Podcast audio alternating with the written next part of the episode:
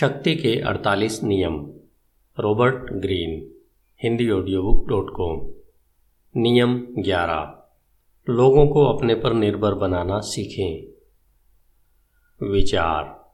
अपनी स्वतंत्रता बनाए रखने के लिए आपको ऐसा बनना चाहिए ताकि लोगों को हमेशा आपकी ज़रूरत पड़े और वे आपको चाहें। आप पर जितना ज़्यादा भरोसा किया जाएगा, आपके पास उतनी ही ज़्यादा स्वतंत्रता होगी। कुछ ऐसा करें ताकि दूसरे अपनी सुख समृद्धि के लिए आप पर निर्भर बन जाएँ। ऐसा करने के बाद आपको किसी चीज़ का डर नहीं रहेगा। लोगों को इतना न सिखाएँ कि आपके बिना उनका काम चल सके। शक्ति की कुंजी। आपकी शक्ति का सबसे बड़ा सबूत यह है कि आप लोगों से अपनी इच्छा के अनुसार काम करवा सकते हो। जब आप लोगों को मजबूर या आहत किए बिना ऐसा करें। यानी, जब वे आपकी मर्ज़ी से, आपकी इच्छा के अनुसार काम करें तो आपकी शक्ति कोई छू भी नहीं सकता है। इस स्थिति में आने का सर्वश्रेष्ठ तरीका निर्भरता के संबंध बनाना है। मालिक को आपकी सेवाओं की ज़रूरत है, वह कमज़ोर है, या आपके बिना काम नहीं कर सकता है। आप इतनी गहराई तक उसके काम में डूब चुके हैं। कि आपको हटाने से उसे बहुत मुश्किल आएगी, या आपकी जगह पर किसी अन्य व्यक्ति को प्रशिक्षण देने में उसका बहुत सा कीमती समय बर्बाद होगा। एक बार जब इस तरह का संबंध स्थापित हो जाता है तो आपकी स्थिति सशक्त हो जाती है, और आप मालिक से अपना मनचाहा काम करवा सकते हैं। आप सिंहासन के पीछे बैठे राजा के उस सेवक की तरह होते हैं, जो दरअसल राजा को नियंत्रित करता है। उन लोगों जैसा न बने, जो गलती से यह मान लेते हैं कि आत्मनिर्भरता सबसे बड़ी शक्ति है। शक्ति संपन्न बनने के लिए लोगों से संबंध बनाना ज़रूरी है। आपको समर्थकों, प्यादों या कमज़ोर मालिकों की ज़रूरत हमेशा पड़ेगी। अगर आप खुद को अनिवार्य नहीं बना पाते हैं तो पहला मौका मिलते ही आपको बाहर निकाल दिया जाएगा। आपकी जगह पर किसी कम उम्र वाले कम महँगे और कम जोखिम वाले नए व्यक्ति को नियुक्त कर दिया जाएगा। यह जोखिम न लें और लोगों को अपने पर निर्भर बनाएँ। जब सब कुछ आप पर निर्भर होगा तो आपको निकाला नहीं जा सकता। आपको निकालने का मतलब तबाही है। इसलिए आपका मालिक यह जोखिम कभी नहीं ले सकेगा। इस तरह की स्थिति में आने के बहुत से तरीके हैं। उनमें सबसे महत्वपूर्ण है, किसी ऐसी योग्यता या रचनात्मक प्रतिभा का होना, जिसका कोई विकल्प ही न हो। आपको जीनियस होने की ज़रूरत नहीं है। आपको तो बस एक ऐसी योग्यता की ज़रूरत है, जो आपको भीड़ से अलग कर दे। आपको ऐसी स्थिति बनाना चाहिए, जिसमें आप दूसरा मालिक या संरक्षक आसानी से खोज सकते हो। लेकिन आपका मालिक आपके जितनी विशेष योग्यता वाला दूसरा सेवक आसानी से नहीं खोज सकता हो। और अगर आप वास्तव में अपरिहार्य न हो तो भी आपको अपरिहार्य होने का नाटक करना चाहिए। विशेषतापूर्ण ज्ञान और कुशलता का ढोंग करने से ऊपर बैठे लोग यह सोचेंगे कि आपके बिना उनका काम नहीं चल सकता। जब निक्सन ने व्हाइट हाउस में बैठने के बाद बहुत से लोगों को निकाला तो हेनरी किसिंजर बच गए। इसलिए नहीं, क्योंकि निक्सन की नज़र में किसिंजर से ज़्यादा बड़ा कोई कूटनीतिज्ञ नहीं था। कई कूटनीतिज्ञ किसिंजर से ज़्यादा निपुण थे। इसलिए भी नहीं, क्योंकि दोनों में अच्छी पड़ती थी। उनके विश्वास और राजनीतिक विचार भी अलग अलग थे किसिंजर इसलिए बच गए, क्योंकि उन्होंने राजनीतिक तंत्र के इतने सारे क्षेत्रों में घुसपैठ कर ली थी कि उन्हें हटाने से भारी अव्यवस्था का माहौल बन जाता। प्रशासन के इतने सारे पहलुओं और विभागों में उनका दखल था कि यह उनका ट्रंप कार्ड बन गया। इससे उनके कई समर्थक बन गए। अगर आप इस तरह की स्थिति में आ जाते हैं तो आपसे पीछा छुड़ाने में बहुत बड़ा जोखिम होता है, क्योंकि सभी आप पर निर्भर हैं। आखिरी चेतावनी, यह न सोचें कि अगर आपका मालिक आप पर निर्भर है तो वह आपसे प्रेम भी करेगा। सच तो यह है कि वह आपसे द्वेष करेगा और डरेगा। लेकिन जैसा मैकियावली ने कहा था, प्रेम के बजाय लोगों में डर उत्पन्न करें। डर को तो आप नियंत्रित कर सकते हैं, लेकिन प्रेम को आप कभी नियंत्रित नहीं कर सकते हैं। प्रेम या मित्रता जैसे सूक्ष्म और बदलने वाले भाव पर निर्भर रहने से आप असुरक्षित बनते हैं। लोकप्रिय बनने से अच्छा तो यह है कि लोग आप पर निर्भर रहें और इस बात से डरें कि आपके चले जाने के कितने बुरे परिणाम होंगे। तस्वीर, कांटेदार बेल, नीचे गहरी जड़ें और चौड़ी बढ़ती है। ऊपर बेल खम्भों पेड़ों और खिड़कियों के चारों तरफ़ लिपटती रहती है।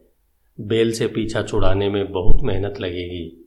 इतना खून पसीना बहाना पड़ेगा कि उसे बढ़ने देना ही ज़्यादा आसान लगता है।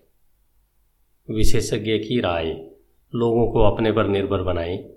इस तरह की निर्भरता से ऐसा बहुत कुछ हासिल हो सकता है जो शिष्टता से नहीं हो सकता। जो अपनी प्यास बुझा लेता है, वह तत्काल कुएँ की तरफ़ पीट कर लेता है, क्योंकि अब उसे उसकी ज़रूरत नहीं है। जब निर्भरता खत्म हो जाती है तो शिष्टता और सभ्यता भी खत्म हो जाती है, और उसके बाद सम्मान भी। अनुभव से आपको पहला सबक यह सीखना चाहिए कि आशा को जीवित तो रखें लेकिन पूरी तरह संतुष्ट न करें। सम्राट को हमेशा आपकी ज़रूरत होनी चाहिए। धन्यवाद। Hindi audio book dot com आइए चलते हैं नियम बारह की ओर, जो है शिकार को निरस्तर करने के लिए थोड़ी सी ईमानदारी और उदारता का इस्तेमाल करें। विचार। एक सच्चा और ईमानदार कदम बेईमानी के दर्जनों कदमों को ढक लेगा। संदेह करने वाले लोगों के रक्षा कवच आपकी ईमानदारी और उदारता के कामों से शिथिल हो जाते हैं। जब आपकी थोड़ी सी ईमानदारी उनके कवच में छेद कर दे तो इसके बाद आप उन्हें इच्छानुसार धोखा दे सकते हैं और उनसे मतलब निकाल सकते हैं। सही समय पर दिया गया उपहार, यानी ट्रोजन हार्स भी इसी उद्देश्य को पूरा करता है। शक्ति की कुंजी, धोखा देने का मूल मंत्र है ध्यान भटकाना। जिन लोगों को आप धोखा देना चाहते हैं, उनका ध्यान भटकाने से आपको धोखा देने का समय और मौका मिल जाता है। दयालुता, उदारता या ईमानदारी के काम से लोगों का ध्यान सबसे अच्छी तरह से भटकाया जा सकता है, क्योंकि इससे उनकी शंका खत्म हो जाती है। इससे वे बच्चे बन जाते हैं और हर तरह की प्रेमपूर्ण मुद्रा को स्वीकार करने के उत्सुक रहते हैं। प्राचीन काल में इसे लेने से पहले देना कहा जाता था। पहले देने से सामने वाले का ध्यान इस बात पर नहीं जाता कि आप उसे लेने वाले हैं। इस तरकीब के अनंत व्यवहारिक प्रयोग हैं। किसी से खुलेआम कुछ लेना खतरनाक है। शक्तिशाली लोगों के लिए भी शिकार प्रतिशोध की योजना बनाएगा। ज़रूरत की चीज़ मांगना भी खतरनाक है। भले ही आप कितनी भी विनम्रता से मांगे, जब तक सामने वाले व्यक्ति को अपना फ़ायदा नहीं दिखेगा। तब तक वह आपकी ज़रूरत पर ध्यान नहीं देगा। हो सकता है वह इससे चिढ़ भी जाए। लेने से पहले देना सीखें। इससे ज़मीन नर्म हो जाती है। भावी आग्रह का आघात धीरे से लगता है और ध्यान भटकता है। कुछ देने के कई रूप हो सकते हैं। वास्तविक उपहार, उदारतापूर्ण कार्य, एहसान, सच्ची स्वीकारोक्ति। थोड़ी सी ईमानदारी किसी भी व्यक्ति से पहली बार मिलते समय सबसे अच्छी तरह काम करती है। हम सब आदतों के गुलाम हैं और हमारी पहली छवि लंबे समय तक चलती है। अगर कोई संबंध की शुरुआत में ही यह भरोसा करने लगता है कि आप ईमानदार हैं तो बाद में इस भरोसे को बदलने के लिए बहुत कोशिश करनी पड़ती है। इससे आपको रणनीति बनाने का काफ़ी मौका मिल जाता है। अक्सर ईमानदारी का एक ही काम पर्याप्त नहीं होता। ज़रूरत है ईमानदारी की प्रतिष्ठा की। यह प्रतिष्ठा बहुत से कामों से बनती है। जो महत्वहीन भी हो सकते हैं। एक बार यह प्रतिष्ठा बन जाए तो पहली छवि की तरह ही इसे हिलाना भी आसान नहीं होता है।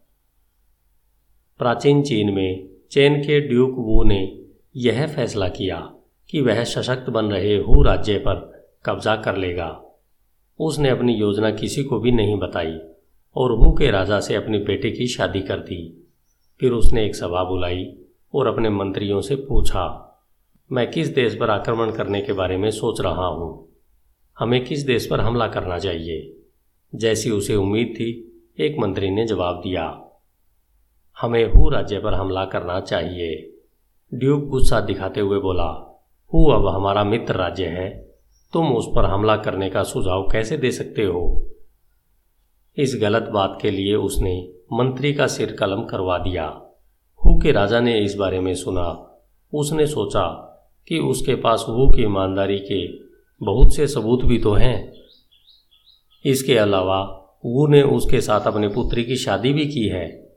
इसलिए उसने वू से खुद को बचाने के लिए कोई सावधानी नहीं बरती।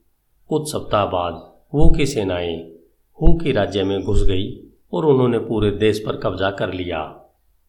ईमानदारी, सावधान लोगों को निरस्तर करने के सबसे अच्छे तरीकों में से एक है। लेकिन यह इकलौता तरीका नहीं है। कोई भी महान या निस्वार्थ दिखने वाला काम ऐसा ही कर सकता है। शायद इस तरह का सबसे अच्छा काम उदारता दिखाना है। बहुत कम लोगों को उपहार नापसंद होता है। भले ही वह उसे सबसे पक्के दुश्मन ने दिया हो। इसलिए यह लोगों को निरस्तर करने का सबसे अच्छा तरीका होता है। उपहार से हमारे अंदर छिपा बच्चा जाग जाता है और हमारा रक्षा कवच ढीला पड़ जाता है। हालाँकि हम अक्सर दूसरे के कार्यों को आलोचना की दृष्टि से देखते हैं, लेकिन हम तोहफे के पीछे छिपी कुटिलता को शायद ही कभी देखते हैं, जिसके पीछे अक्सर बड़े उद्देश्य छिपे होते हैं। तोहफा अपनी चालबाजी को छिपाने का सबसे अच्छा तरीका है। इस रणनीति का प्रयोग सावधानी से करना चाहिए। अगर लोग इसे भांप लेंगे तो कृतज्ञता और स्नेह की उनकी कुंठित भावनाएँ नफरत और अविश्वास में बदल जाएगी। जब तक आप सच्चे और दिल से निकलने वाले उपहार का अभिनय न कर सकें, तब तक आग से न खेलें। तस्वीर, ट्रोजन हार्स, आपका कपट एक बेहतरीन तोहफे में छिपा हुआ है।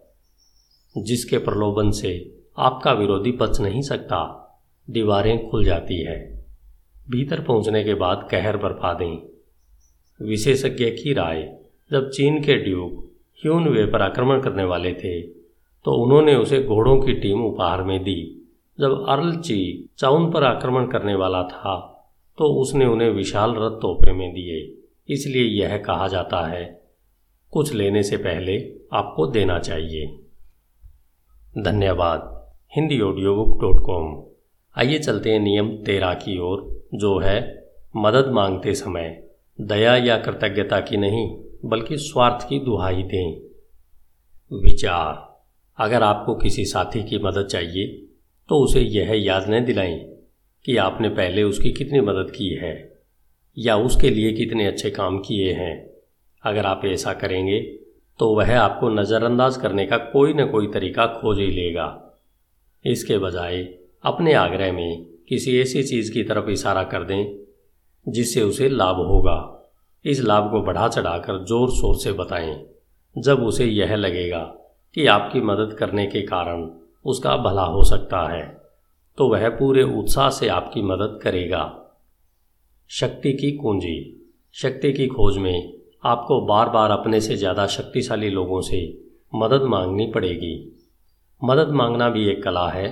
यह कला इस बात पर निर्भर करती है कि आप में सामने वाले को समझने की कितनी क्षमता है और यह भी कि आप अपनी और उसकी ज़रूरतों के फ़र्क को समझते हैं। ज़्यादातर लोग मदद मांगने में सफल नहीं हो पाते हैं, क्योंकि वे अपनी ही इच्छाओं और ज़रूरतों में खोए रहते हैं। वे यह मान बैठते हैं कि वे जिन लोगों से मदद मांग रहे हैं, वे निस्वार्थ भाव से उसकी मदद करेंगे। वे इस तरह आग्रह करते हैं, जैसे उनकी ज़रूरतें दूसरों के लिए महत्वपूर्ण हों, जबकि शायद उन्हें उनकी कतई परवाह नहीं होती है।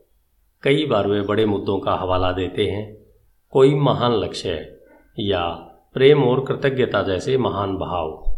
वे बड़ी तस्वीर दिखाने लग जाते हैं। जबकि रोज़मर्रा की बातों में प्रभावित करने की ज़्यादा शक्ति होती है। उन्हें यह एहसास ही नहीं होता है कि सबसे शक्तिशाली व्यक्ति भी अपनी खुद की ज़रूरतों में उलझा रहता है और अगर आप उसके स्वार्थ का वास्ता नहीं देते हैं तो वह आपकी मदद करने को अपने समय की बर्बादी मानेगा। इस प्रक्रिया में प्रमुख कदम सामने वाले के मनोविज्ञान को समझना है। क्या वह घमंडी है? क्या वह अपनी प्रतिष्ठा या सामाजिक ओहदे के बारे में चिंतित हैं? क्या उसके ऐसे दुश्मन हैं जिन्हें परास्त करने में आप उसकी मदद कर सकते हैं? क्या वह सिर्फ़ धन और शक्ति से ही प्रेरित होता है? जब बारहवीं सदी में मंगोलों ने चीन पर आक्रमण किया तो 2000 साल पुरानी चीनी संस्कृति और सभ्यता खतरे में पड़ गई। मंगोलों के सेनापति चंगेज खान की नज़र में चीन सिर्फ़ एक ऐसा देश था, जहाँ उसके घोड़ों के लिए पर्याप्त चारा नहीं था। उसने पूरे देश को मटिया मेट करने और इसके शहरों को तहस नहस करने का फैसला किया। क्योंकि उसने सोचा, बेहतर यही रहेगा कि चीन को मिट्टी में मिला दिया जाए, ताकि यहाँ हमारे घोड़ों के लिए घास उग सके। चीनी सभ्यता को नष्ट होने से जिसने बचाया, वह कोई सैनिक, सेनापति या राजा नहीं, बल्कि येलुत्साई नाम का सामान्य आदमी था। साई खुद एक विदेशी था लेकिन वह चीनी संस्कृति से प्रभावित था। वह चंगेज खान का विश्वास पात्र सलाहकार बनने में कामयाब हो गया और उसने उसे यकीन दिला दिया कि अगर चीन को नष्ट करने के बजाय वह वहाँ के नागरिकों पर टैक्स लगा दे तो इससे उसे ज़्यादा फ़ायदा होगा। चंगेज खान को इसमें ज़्यादा समझदारी दिखी और उसने तसाई की सलाह मान ली। जब चंगेज खान ने कैफेन शहर पर लंबी घेराबंदी के बाद कब्जा किया और इसके नागरिकों को मौत के घाट उतारने का फैसला किया। तो साई ने उसे बताया कि कैफेंस में चीन के सबसे अच्छे कारीगर और इंजीनियर रहते हैं और उनके हुनर का लाभ उठाना ज़्यादा अच्छा रहेगा। कैफेंग को बख्श दिया गया।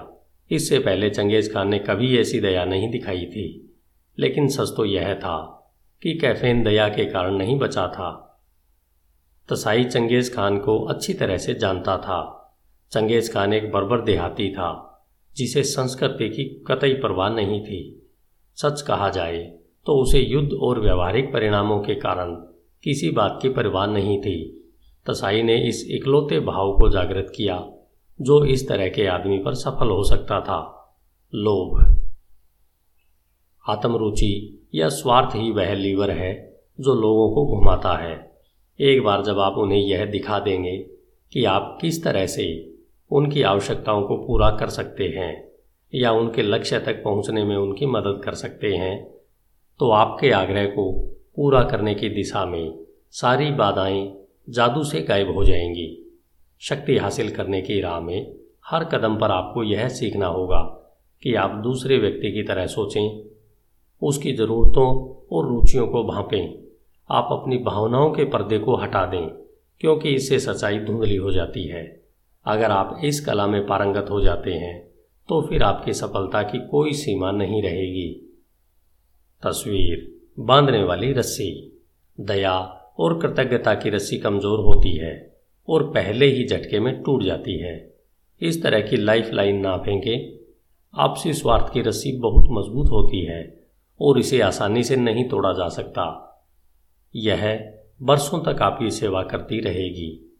विशेषज्ञ की राय, अपनी किस्मत चमकाने का सबसे आसान और अच्छा तरीका, लोगों को यह स्पष्टता से दिखाना है कि आपकी तरक्की में उनकी तरक्की छिपी हुई है।